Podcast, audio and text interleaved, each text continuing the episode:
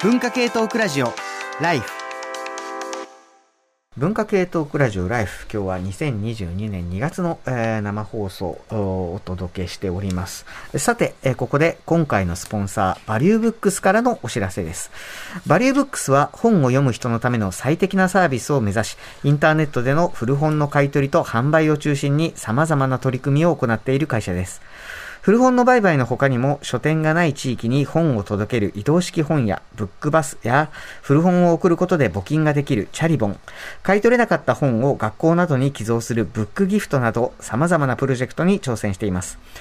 バリューブックスでは基本的にどんなジャンルの本でも買い取りしています。中でも専門性の高い本は特に力を入れています。例えば人文社会、海外文学、アートなどの文化系ジャンルや理工学書、医学書などです。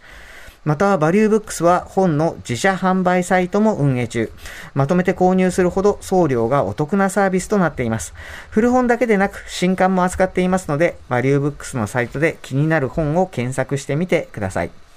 今回、ライフのスポンサーとなっている期間中に本を送っていただいた方には、買取送料が無料になる特典、さらに、ライフのイラストとバリューブックスのロゴが入った特製トートバッグをプレゼントします。古本の買取をお申し込みいただく際には、前回と同じくキャンペーンコード LIFE2112 アルファベットの大文字で LIFE ライフ。そして数字の2112と入力してください。こちらのキャンペーンコードは効果測定に使われます。次回以降のスポンサー継続のため、ぜひ多くの方に買取申し込みにご参加いただき、必ずキャンペーンコードを入力するようにしてください。もう一度言います。キャンペーンコードは LIFE2112 です。なお、えー、プレゼントの発送は3月下旬からを予定していると、えー、いうことです。で、えー、これね、えー、今一生懸命あの読みながら、ずっとポテトさんが僕の方を見ててすごい緊張したんですけど、よかった、ちゃんと読めて。で、これ、あの、塚越くんからもなんかお知らせがあるということで。はい、そうですね。えー、文化系トークラジオライフは、えー、偶数月、えー、最終日曜日の深夜25時からの生放送、今やってるやつですね。これのほか、奇数月の月末付近でトークイベントも行っているのですが、来月3月のイベントは、えー、今回もバリューブックスさんとのコラボ開催ということでですね、えー、バリューバリューブックスの取締役でもある、えー、内沼慎太郎さんが、まあ、共同経営もされてます、下北沢の本屋 B&B で開催します。えー、こちら、感染対策をとってのリアルとオンライン配信のハイブリッド開催を予定しておりますが、まあ、コロナの状況によっては、まあ、オンラインのみの開催、えー、可能性もあるということで、まあ、前回もそうだったんですけれども、えー、今のところは、えー、リアルとオンラインのハイブリッド開催を予定しております。えー、来月下旬を予定していますが、細かい日程とテーマ、出演者などは決まり次第、番組公式ツイッターなどでお知らせしますので、ぜひチェックしてください。よろしくお願いします。ということです。はい。ということでね、あの、バリューブックスさんからの、まあ、お知らせ、キャンペーンコードを、えー、使って、ぜひ、えー、買い取りをというのと、まあ、2月のイベントの、えー、お知らせ、えー、でした。さて、えー、今日のね、えー、テーマは、いつの間にか消えたあれ、意外とまだあるあれと。ということで、ちょっとね、前半技術っぽい話、えー、している中で、その変化のスピードの話なんかがちょっとキーワードなのかも、なんていう話を、えー、しております。番組中もね、どんどんメール、えー、お寄せください。なくなるとは思ってなかったけど、なくなったもの、あるいは、なくなると思ってたのになくならないもの、というテーマで、えー、メール募集しております。えー、life.tbs.co.jp まで、えー、ぜひ番組中もどしどしお寄せください。さて、こちらのメール行きましょうかね。ラジオネーム8五郎、えー、練馬区48歳男性自営業。さて、私は普段仕事をしながらテレビの音声を流しっぱなしにしているのですが、一昨年のコロナ禍以降、在京テレビのニュース番組は毎日午後4時45分にその日の東京都の感染者数を発表するようになりました。そのため、夕方テレビから、えー、ニュース速報を知らせるチャイムが鳴ることで、あ、そろそろ5時かと思うようになってしまいました。そんな中、今回のテーマであるいつの間にか消えたあれで思い出したのが、都内の空間線量の報道です。東日本大震災による福島第一原発の事故をきっかけに在京キー局のニュース番組は連日その日の空間線量を報道していたのですが、これもいつの間にかすっかり報道されなくなりました。私自身そのことに気づいて改めて検索をしてみるまでマイクロシーベルトという言葉すらすっかり忘れていることに気がつきました。毎日様々なニュースが起き、我々はその都度新しい言葉を知ることになるのですが、同時にそれまで当たり前のように使っていた言葉もまた記憶の奥底にしまい込んでいるということもまた事実です。ですが、そのしまい込むきっかけが問題の解決ばかりとは限らず、新たな問題の発生によって、それまでの問題をなかったことにしてしまうことの方が圧倒的です。今後、このコロナ禍が一段落し、えー、仮に人々の生活が落ち着きを取り戻したとき、実効再生産数や陽性率、パルスオキシメーターといったコロナ禍をきっかけに耳にするようになった言葉も忘れ去られていくでしょう。そしてそのきっかけは治療薬の開発によるコロナの撲滅ならいいのですが、おそらく別の何か大きな社会的問題が発生することだったりするかもしれませんね。実際問題、この半月ほどニュース番組からドネツクとかルガンスクといった地名をよく耳にするようになりましたし、ということで、割とその、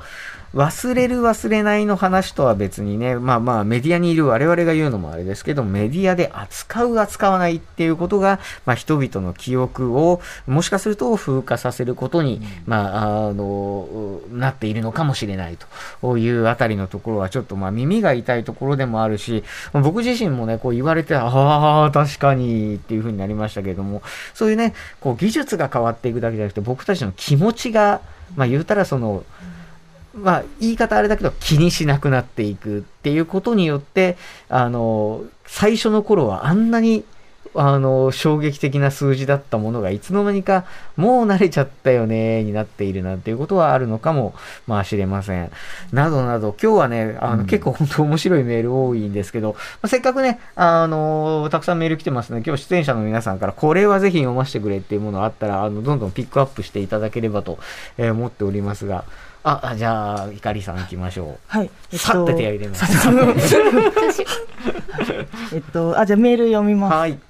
えっと、スケスケパンチラインさん、男性50代富山県の方。えー、雑誌や印刷物の個人情報ってなくなりましたね。昭和の雑誌にあった売ります買いますやペンフレンド募集など自ら住んで住所氏名を公開していましたよね。コミックマーケットのカタログに掲載されるスクールカットにも住所氏名を書き込むのが普通で同人誌の奥付けにも記載があったものですインターネットの登場と SNS による個人発信の充実からコミュニケーションを取るに取るにあたり個人を特定する必要性が薄れたからということもあるんでしょうね。危険ですしっていうあのメールをいただきまして今日その一人企画出しをしてる時に思いついたのが、はい、ハローページってなくなったなと思って。で昔電話帳ね。そうです電話帳。あれ昔なんか人の住所とか人の名前とか思いっきり載せたじゃないですか。ハローページって言うんでしたっけ？ハローページタウンワーク？タウンワーク。いや違うハローページ。ぐちゃぐちゃになっちゃうタウンページどうやらハローページが個人も載ってる方っぽかったんですけど、それ2011年に終わってたんですよね。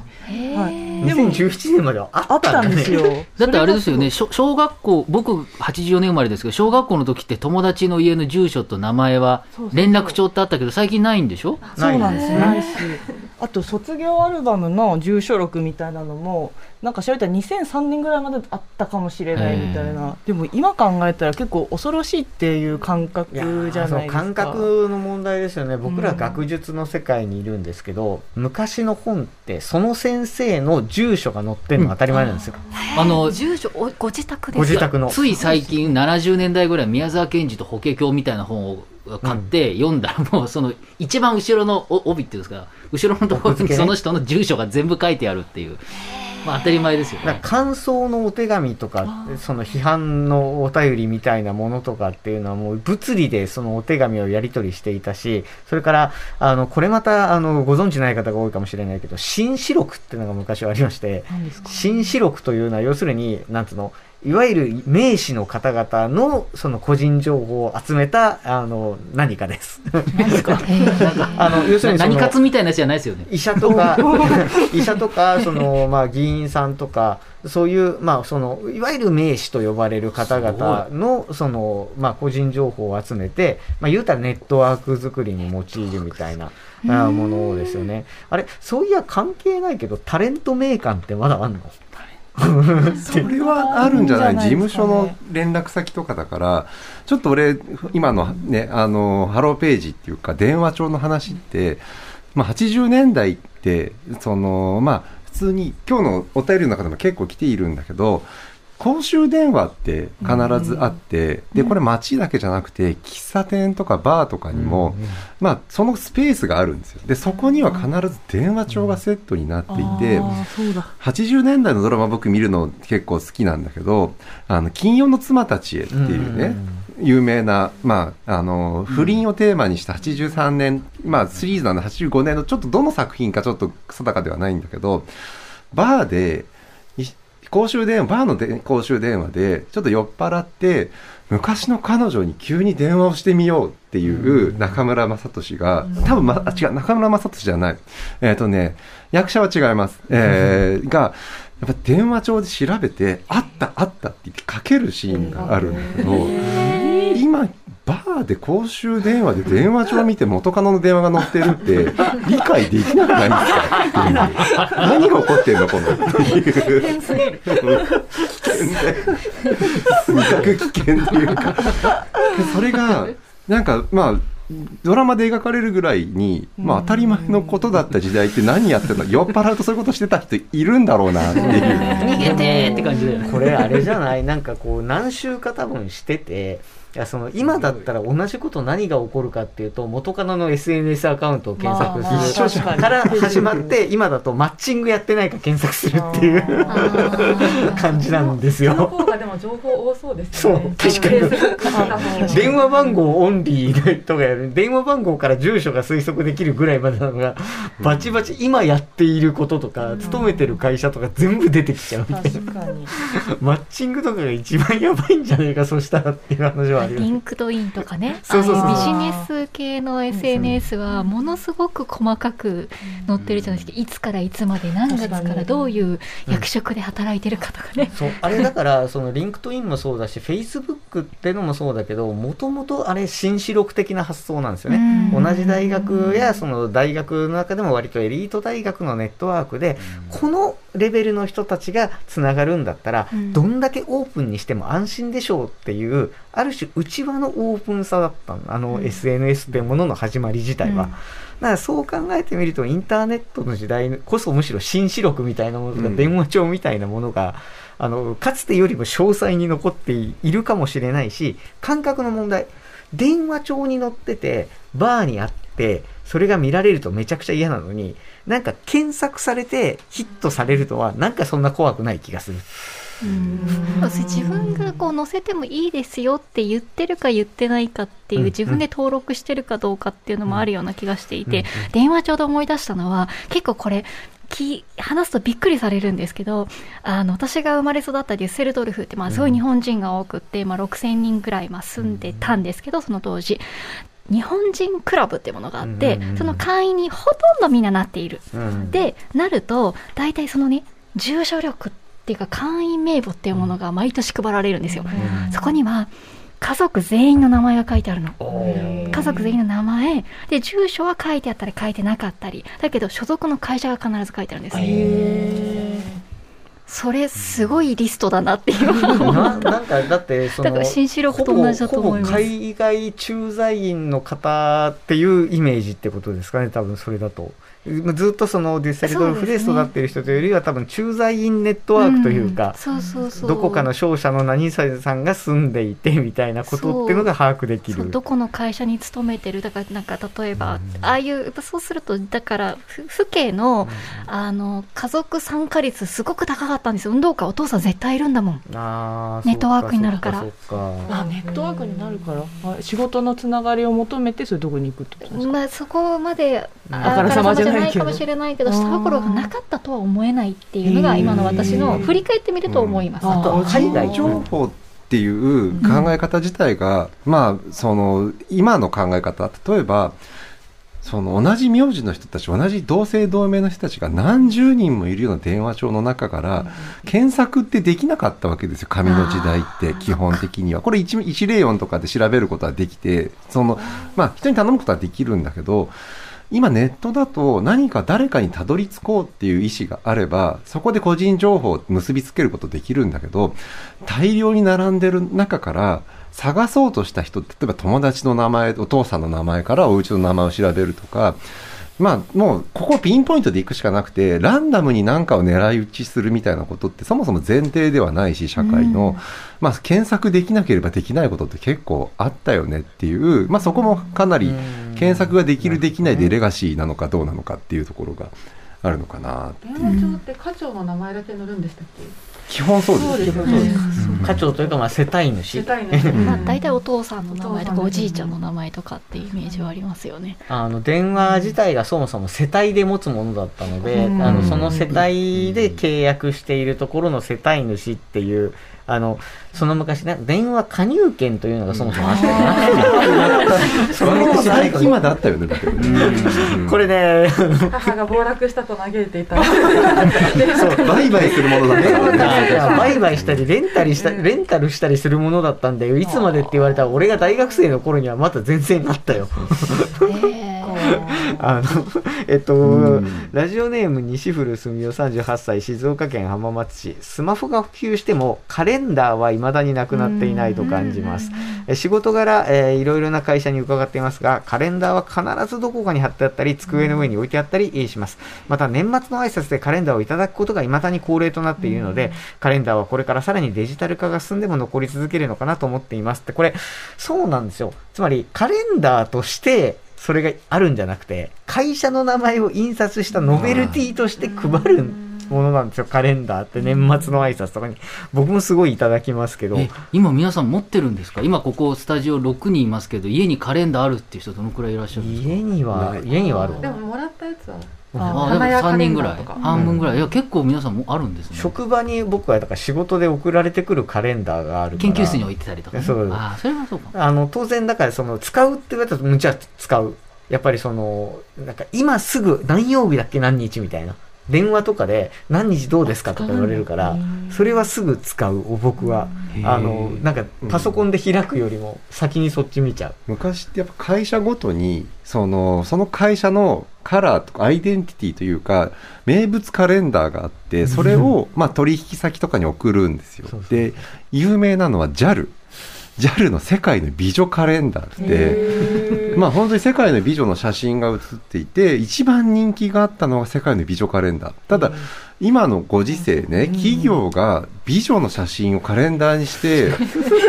それを会社のアイデンティティにするかと思って今どうなってるのかなと思って調べてみたらやっぱね時代とともにこれ変化してました。あるんですよ美女カレンダーあはるはあるんですおただものすごく風景がドーンとある中で1センチぐらいの 人物が中にいるんです。よ。なんか個人特定もできないし、その人のルックス云々よりも、もう、まあ、風景をめでるしかない。それは風景写真でしょもう。けど美女カレンダーってまだ名前としてはワールドビューティー2022って。あけどねこれ美女とは言ってないな。ワールドビューティー。世界の美しさ。うん、これポツンと1センチの人は間違いなくこれ女性なんだと思うんだけど服装からしても。けど顔は映ってない。でも、ビューティーって言ったら、まあ、でもやっぱ人のこと指すんじゃない、そっかそっか。あでもそれはあれじゃないかしら。その方が引きがあるからとか。けどなんか変えられないんだろうねそこ。変えると面倒くさいのかもレガシーだね。だ 誰も言い出せないシステムがあるんじゃないですか。そういう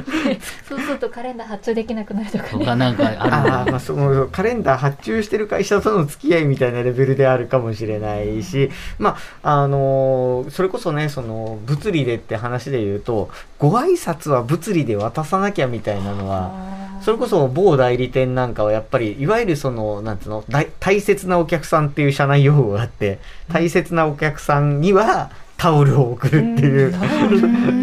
あの、一だけいただいたことありますけど、あの、お歳暮的なやつですね。多分、あの、色がつきすぎず、物理でなんかもらったことによってお世話になってる感みたいなものを示せるギリのラインがタオルなんだと思うんですけど、嫌味もなく。いやー、これもでも、でもなんか、これそれこそ今、あの、年賀状とかも、それこそ、あの、今日のメールであんまなかったかもしれないけどね、いつの間にか、っていう意味では、まあ、うん毎年その年賀状は挨拶として大事みたいなことは、その CM ではやってますけれども、でも年賀状がなくなったことに、と、さっきの住所録がなくなったことと、もろもろ全部関連してるかもしれない。嵐が活動休止したこともね。それは確かに。い やだ、年賀状といえば嵐が送り合っていたから。今年変な感じしましたよ今年は何だったんですか？な何にもなかったから CM やってたけど、少なくても嵐じゃないいろんな人たちが出てたのかなっていう。そうあとなんか入ってるじゃないですか。いうポストに年賀状なんかご挨拶今まで嵐だったのが今どなただったかな？なんかおじさんだった気がする。おじさん。毎年嵐から来てたよね、年賀状ね。ましたね。嵐から年賀状が来たっていう。メールを読んでいいですか、えっと海猫座メロン先生からおついに6年の地方暮らしを終え来週首都圏復帰します。熊本の皆様お世話になりました。大岡山の大岡山でいいですか？大倉山の皆さんよろしく今引っ越し準備しながら聞いてます。今回のテーマなんですががそういえば引っ越しそばってなくなりましたよね。20代で初めて一人暮らしした時確かそば配るんだよなと慣例だと思って隣に持って行った覚えがあります。今考えると誰にももらったことがないのに なんであんなことをしたんだろう。今度スタジオに持っていきますよ。じゃあまたと。引っ越しそばを送ったり送られたりしたことがある人いますか？い。たいたいたいた。いやなんかねでもこれちょっと特殊かもしれないんですけど私前あのシェアハウスに住んでた時に商店街の中にあのあったんですよ。それでまあちょっとシェアハウスってまだ全然流行る前だったかそれらはデュッセルドルフの話ではなく東京に来てから。そうそう。東京の下町のシェアハウスだったんですけどやっぱそのシェアハウスっていうのがすごく珍しくて何何何なんか10人も住むのどういうことみたいな。まあ、女の子だからまあ大丈夫そうだけどみたいななんかちょっとその不安も皆さんあるある中でご挨拶行きましたよ。あの、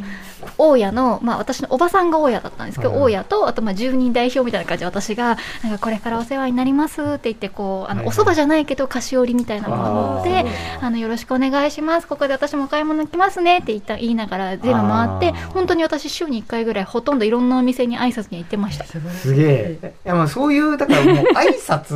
の時に物を持っていくっていうのは多分、なんかある種その安心感というか、うん。あ、こう、なんかそう、せっかくそんな、こんな、うんこんなものまでいただいて、いや、まあ恐縮です。あもうこれからよろしくお願いします、みたいな、まあコミュニケーションをする時のきっかけっていう意味では、蕎麦は今ね、渡さんしかいなかったけど、なんかそう、菓子折り持ってい僕ね、はい。最近これ面白いっていうかすげえなと思ったのは一人暮らしっていうか普通にあの住んでて普通東京って隣の人たをむしろ知りたくないっていう人が多いわけですよね。むしろ隣の人しなんか変にして誰だみたいなのがお互い嫌だからたまたまドアがぶ自分が開けてあっちも開けたらもう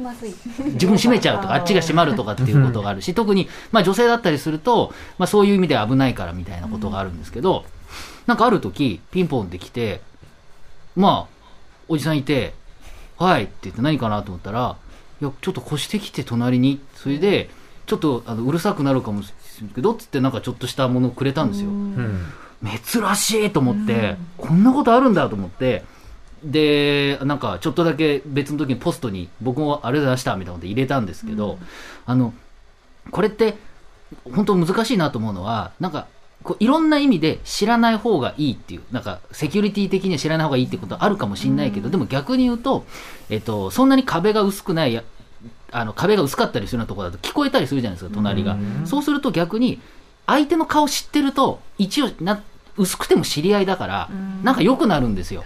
でこれはあのよく言われることですけれども知ってる人の声はうるさくない、電車の中でみんなが乗って友達同士だとうるさくないけど、なんか知らん学生たちが入ってきてバーバーやってるとめっちゃうるさいじゃないですか、それ知らんやつだからなんですよ。だからその昔多分江戸時代とか長屋とかの時って多分その付き合いがあるから隣でちょっと歌歌ったりとかしてもあ誰々が歌っとるわだけど全く知らん人でいきなり歌声聞こえたらどないやねんってなると思うんですよね昔の人の知恵だったってことだよね。そばを持っていくっていう。ただそばっじゃない話をみんなしていて、これ蕎麦だから意味あるんだぜっていうところ。も。そばってそばとかかってるってこ。とそうなんだよ。そうなんだ。そばに来ましたよっていう。そばに来るるっていう、ちょっとシャレと、あと、細く長くみたいなこともあるらしい。粋だね。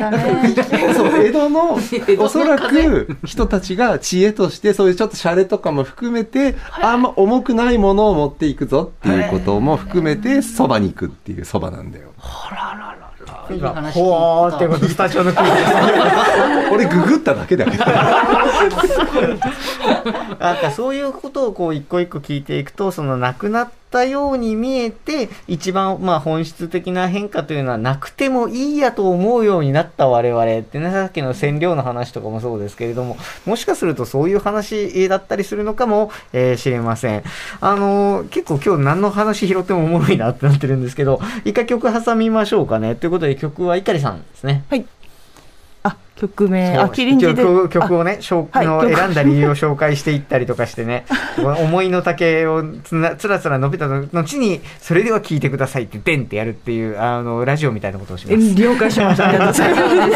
います。えあの私20年来以上あのキリンジっていうその人たちがすごく好きで、でこれたまに言うとですね、あエイリアンズの人たちねって言われるんですけど、もうそれ20年以上前のあの曲で。そうなんですよ。でも兄弟バンドじゃなくなって5人になって4人になって今1人になってるけどキリンジっていうのを続けてて、でもう26年いるのを強調したかったけどさっきのテンプテーションズのろ60年に比べるとやや弱いっていう。ちょっと弱点あるんですけどでまあ意外とずっといるみたいなっていう。まあちょっと失礼ですけどね。っていうのと、まあ、大好きなんですけどそのき紹介したい曲が「雑務」っていう曲で、まあ、どんなに AI とかが発展しても何らかしら多分雑務的なものって残っていくんじゃないかなってことで、まあ、今日はちょっとその曲を選ばせてもらいました。うん？はい、じゃあ、これ曲紹介の方お願いします。はい、キリンジで雑務文化系トークラジオ。ライフ